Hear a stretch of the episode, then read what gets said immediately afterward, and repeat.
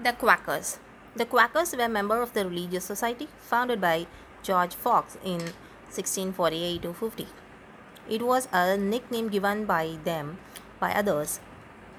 The preachers of this religion